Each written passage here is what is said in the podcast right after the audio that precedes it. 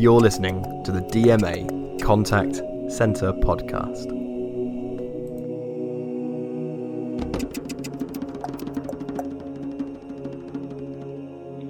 Hello, and welcome to the DMA Contact Centre Council podcast. I'm David Friedman, Council Member, CEO of Confero Call Centres, and today's podcast host.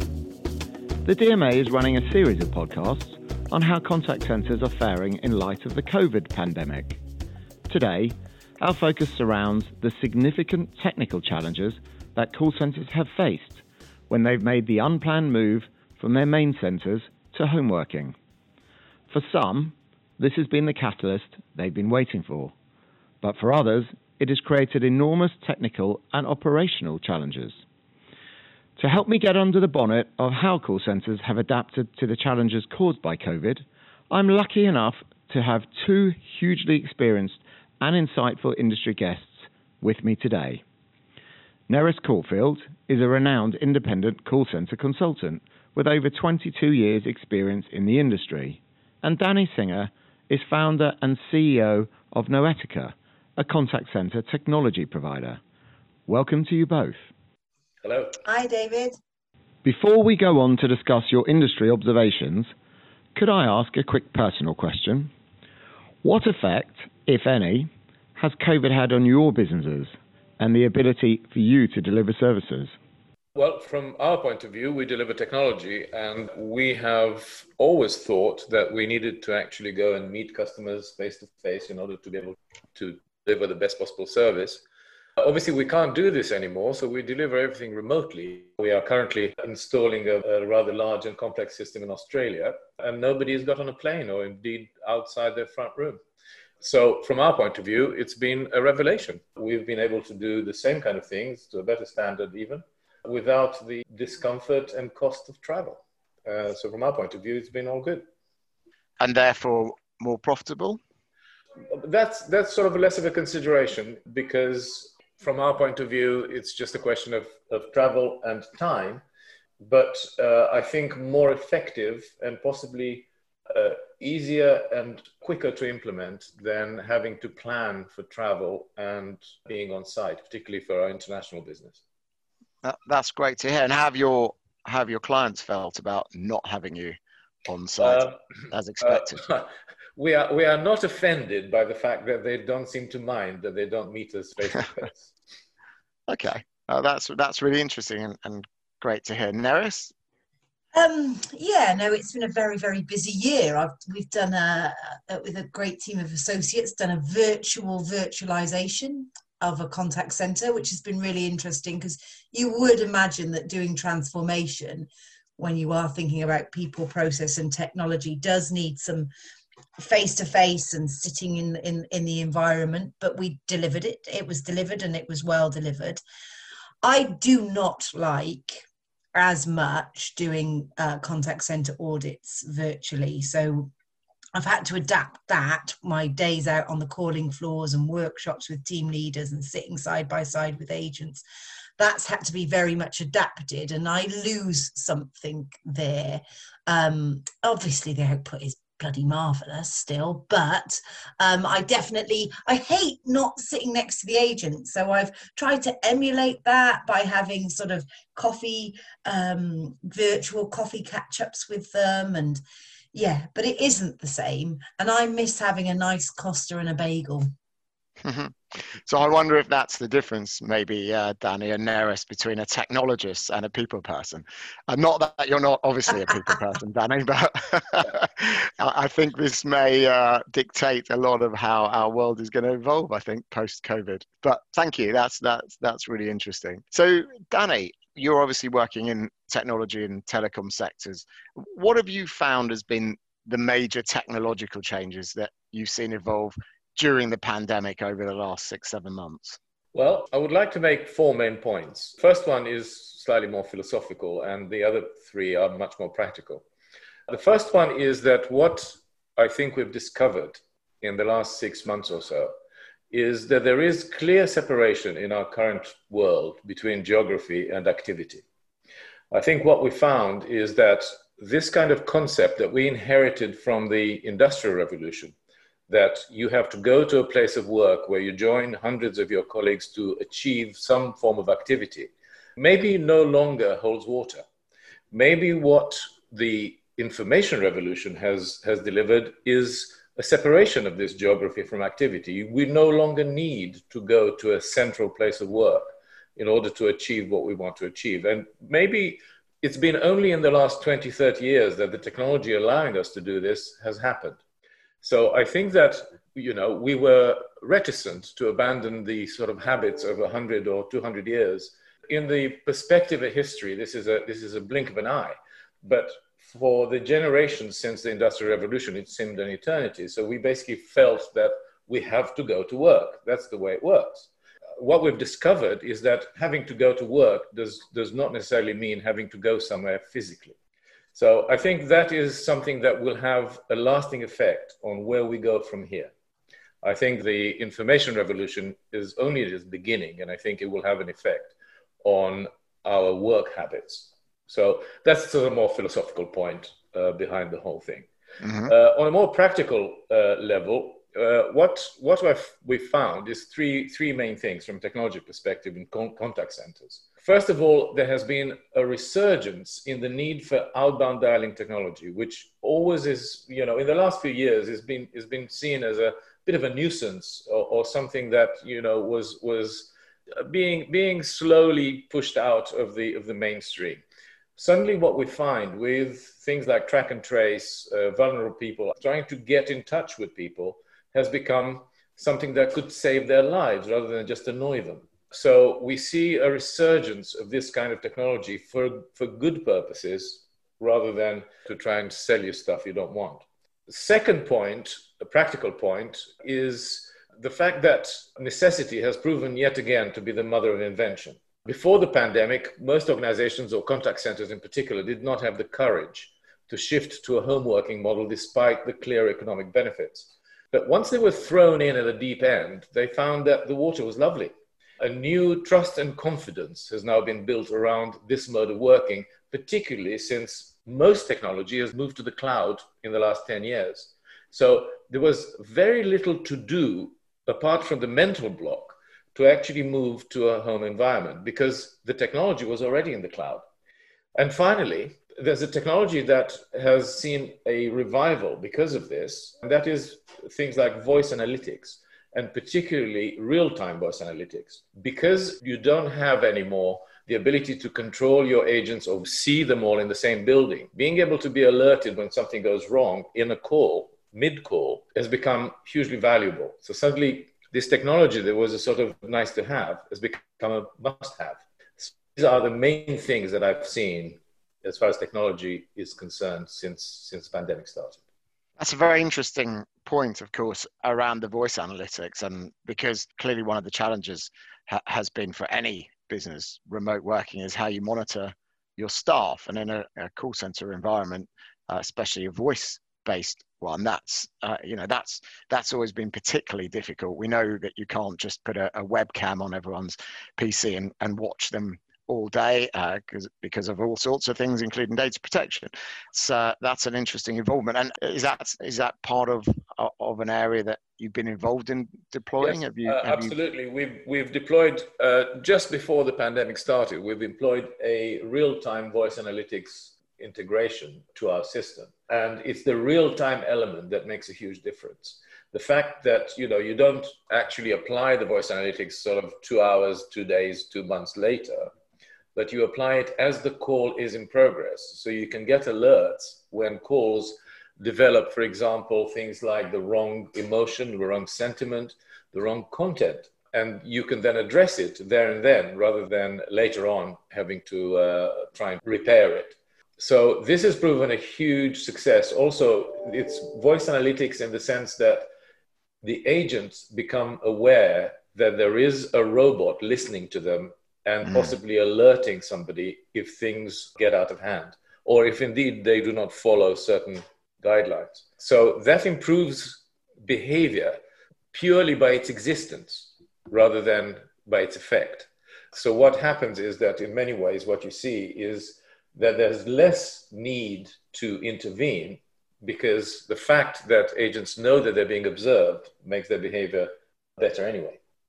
Well, agents always know they are being observed. I guess the uh, the question is whether a, a robot, in effect, doing 90 plus percent of the observation rather than a more of a 50 50 balance is ultimately going to be the right way forward. But uh, I guess time time will tell. But I mean, clearly, this, this what this what this will do is it will really stress test these these technologies where we haven't maybe done that you know so much before. Yeah, I mean, in our experience, we've been working with this now for about six months, and it's really proven remarkably effective. I was quite skeptical about it to start with, but I'm I'm slowly becoming a, a convert to, to this kind of kind of technology. So yes, it seems to be working extremely well. Okay, Neris, I'm sure you'll you'll have some things possibly to say on that that side of things uh, as well. But from from your perspective, Neris, has anything surprised you about how well, or in fact how ill prepared, uh, some of your clients and call centers have been to support this model of home working? As an industry, no, it probably hasn't surprised me how ill prepared some have been. Which risk manager would have put this on their uh, list of things to consider? And of course, DR planning and, and that side of things is is a well known question when you're sourcing software or when you're considering re, you know deploying as a consequence of X Y Z happening. One of my customers actually has always sort of had this situation where they say, right, everybody needs to be out of the building and you all have to go and work from home and then they'll understand how well that has happened. And they were doing that way before pandemic was even you know in a bat's eye. So i think those businesses have done well as a consequence of being able to have that agility and that aptitude and all the right technology to become work, home working.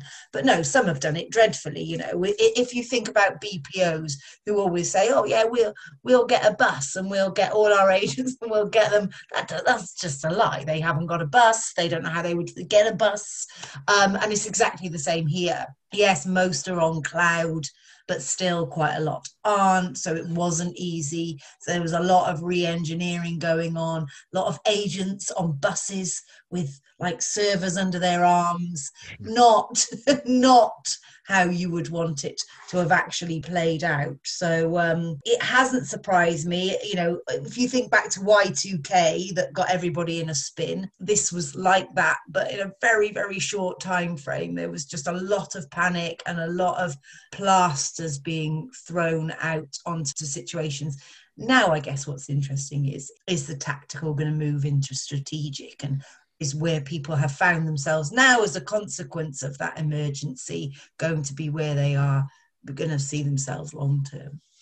For those that were ill prepared and perhaps throwing their staff on buses, which you can you can picture the scenario. Actually, I was speaking to a call center owner the other day, and he literally said they had a they lined up a row of taxis and, and actually physically put the PC, put the keyboard, put the headphone into the taxi with, with their employees, sent them off home, um, never having stress tested anything like this previously. But actually, they're really happy. It's working fantastically well. Having overcome mm. the, uh, those first couple of days, have you seen any any centres that have been detrimentally affected by having to work from home, or do you think after the first day or two, everyone's just acclimatized?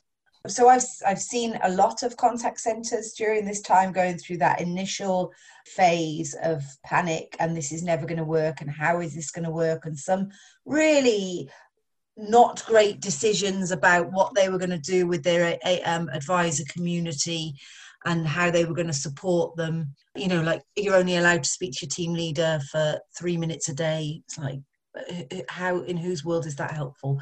But I think that, that definitely uh, most businesses have adapted.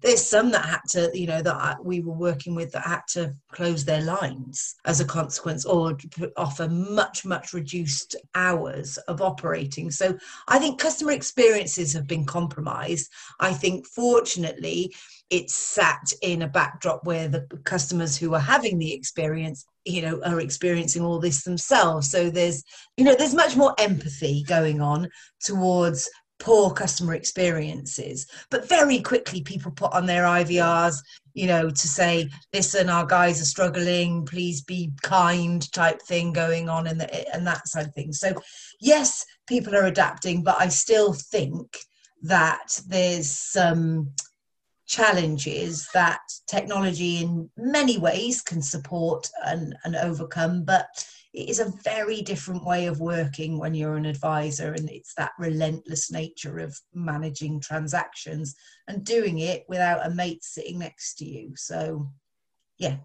It feels like most contact centers to this point have been given the benefit of the doubt by their customers. You know maybe this was created from the NHS and the empathy that was shown to to those workers, and and I think that's transgressed probably across many sectors. The the question is whether centres are now feeling as effective today and what that will be in six months' time. You know, when they're expected to be delivering full service levels, full hours, that the excellent quality of training and response and so on. Do you see that becoming an issue, or do you see that having got gotten used to this way of working, that will just become normal practice? Harvard Business Review have said sort of 44% of contact centers are experiencing greater rates of productivity within their agent community.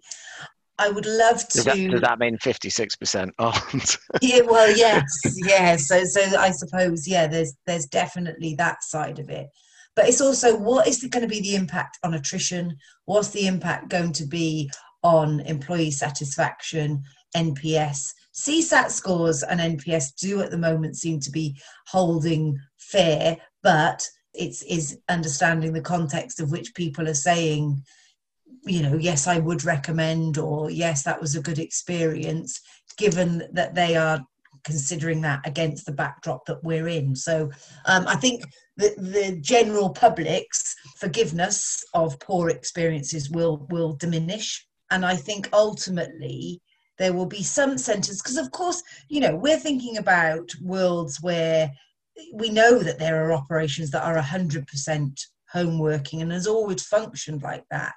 But the other side of that is contact centres who never have certainly in public sector or you know some of those environments outbound environments they don't really lend themselves very well to home working. So th- there's some of factors that you have to consider about how it's going to look going forward and what the impact's going to be to the customer and an agent experience. Yeah it's, it's the team motivation and, and all of those areas that i think will uh, we, we don't quite know the answers to as yet as to how important that feeling is versus the you know the, the remote managing and analytics and so on which helps to to a certain extent. You touched on obviously some centres already working from home, but what percentage do you believe were already doing that prior to coronavirus?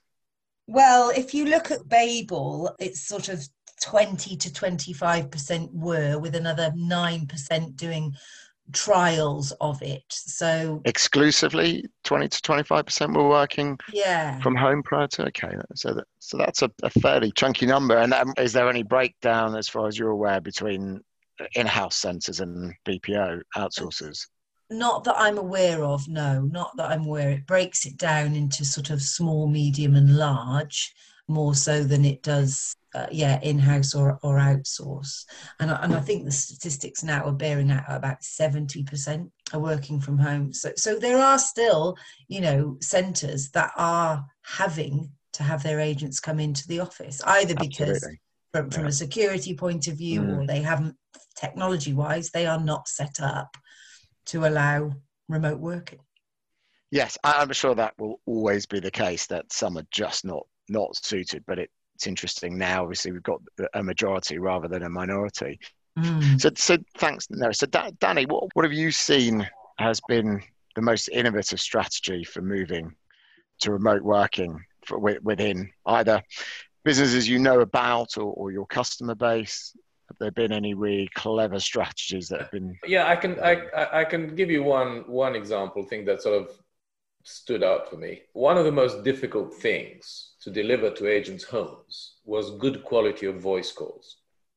I think the, the whole idea is that if you talk to a call center, you want to ensure that the quality of voice is the sort of same standard that you would have if you were working in an office. This was mainly dependent when once people have moved to home working on the reliability and the quality of their home broadband. And I, we all know how patchy that can be. You know, we have many situations where our, our Zoom meetings have been sabotaged by uh, some spurious uh, disappearance of our broadband for, for seconds, minutes, or hours, or, mm. or, or indeed fragmentation of, of, broadband. So the first thought for these was to use their, their mobile as their phone, because what happens is that in some cases, agents have a much more reliable mobile signal than they had reliable broadband in some areas. So the problem with, with using their mobile as their phone was that worked fine until they realized that the bills could become astronomical uh, when you actually start using your mobile. However, there was an ingenious solution to this, and that was to deploy apps that use voice over IP on the mobile da- data network, default all the mobiles to an unlimited data plan, which was a lot cheaper. So, as long as you do that, then first of all, you can control the costs of this thing and you can deliver really good voice quality in, in areas where broadband is either patchy or where agents, we know agents are not the possibly the best paid people in the world, so they, they will probably not go for this sort of uh, gold plated broadband service for their home. And therefore, you may find that uh, their, their home connection is not, not ideal. And therefore, using their mobiles, particularly the data service over the mobile network, was worked really well. And we found that uh, in, in many situations, also separating the applications uh, which run, have to run on, on uh, their data network uh, from the voice made, meant that they would not, if they were dropping, they would not drop together. So you would find that the reliability of the voice remained there, even if the application suddenly had a glitch yeah so we found that that from my point of view that was the thing that i found most interesting or probably most striking as innovation in this time. And it was it was deployed you know in a matter of, of hours. So what sort of business uh, what, what sort of business are they that and this initially worked for? Well uh, i've seen this done in two places. Both of these people were bpos or outsourcers. Mm-hmm. we work a lot with outsourcers so that's not a big surprise but they were very creative in doing that and they were able to very quickly speak to their mobile providers and actually get a pretty good deal on data and therefore control their costs immediately. Um, so they delivered what SIM cards? There are two cases there, so I don't want to go into particular commercial details, but basically they either have given their employees a, a mobile phone already with a SIM card in it, or just given them a SIM card, and they went onto this deal that allowed them to have unlimited data. Okay. Yeah, that certainly can help to overcome in many areas. With 5G coming mm-hmm. down the line, that will uh, undoubtedly improve those uh, those possibilities. Yeah, absolutely, and it makes voice much much more reliable. Yeah, we we certainly had a challenge with one of our agents that was working from from home, testing a system literally bedroom to, to hallway and it didn't work and had to go and take her PC down and, and sit in a hallway day after day in order to get a decent broadband signal. So I wonder if that might have been a, a better alternative option. Thanks for the tip. Yeah, no, just, I, I, was impressed. A bit of lateral thinking, and, and, and, and suddenly, hey presto, everything works. Great. Okay. Now, you know, thinking about homeworking, we, we've said clearly there are, uh, well, so far there appear to be some benefits of of home working that we're all aware of from a, a, lifestyle perspective, potentially from an efficiency perspective on one hand, but with challenges around motivation and, and perhaps a sales type environment and, and so on, on on the other hand, you know, Danny's talked a bit about some specific technologies, but how do you uh, see that technology will help to to evolve this if it becomes the the sort of you know the deployment of choice moving forward? What sort of things do you think will make a perhaps an even bigger difference in an ideal world to to how these businesses are working today? Well you know you're coming from an environment where you've got lovely beautiful wallboards and you've got then a much filtered down version on your dashboard as a supervisor or as a team and now that's all that's left is your dashboards, which mean that as a team leader, you're sort of managing your agents by metrics. It's a classic, you know, that's that's what contact centers have always all been about, unfortunately, is is measuring the life out of every single uh, part of an agent's day. But that's that's the only thing that is happening now without the support of things like WhatsApp groups, messenger groups, uh, Zoom meetings. So I think it's interesting that the UC, you know, the unified collaboration tools are really now coming to the fore as well to complement the work that there's certainly the supervisor community, team leader community are having to do because it's you know the agents are becoming commoditized into just a number without the context sitting behind it. Well i haven't answered as many calls or my adherence is out because you know the dog's barked five times today and i've had to put my phone i have had to put myself in unavailable.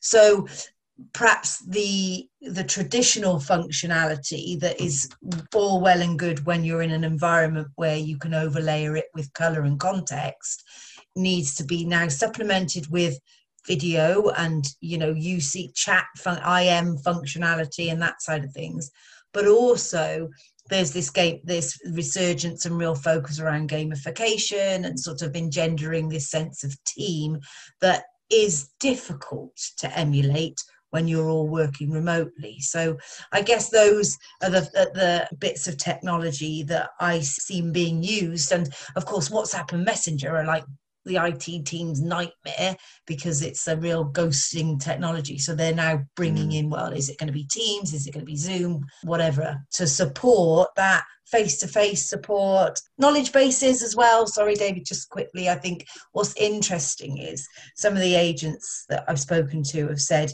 they're in two camps really. One, they're feeling exposed because they've sort of hit a new cycle of conscious incompetence because what they used to do naturally was just defer to their mates and go, oh, you know, I'm on a call at the moment, put on hold, and this is happening. What do I say? Or hand, you know, hands up to the supervisor or three-way call, whatever and that's been taken away. So some of them are feeling very exposed, and therefore things like agent assist bots are being looked at more and more to help bring knowledge into the agents based on their real time translation of their voice or their text path, but also others are feeling empowered as a consequence of that and going, right, now I have to just do it on my own and I have to be able to feel like I, I can make decisions on this call and get the right outcome from the customer. And I'm going to do that without walking over to a desk raising my hands speaking to my colleagues so so it's quite different experiences i think for for different agents as to whether they're feeling exposed or empowered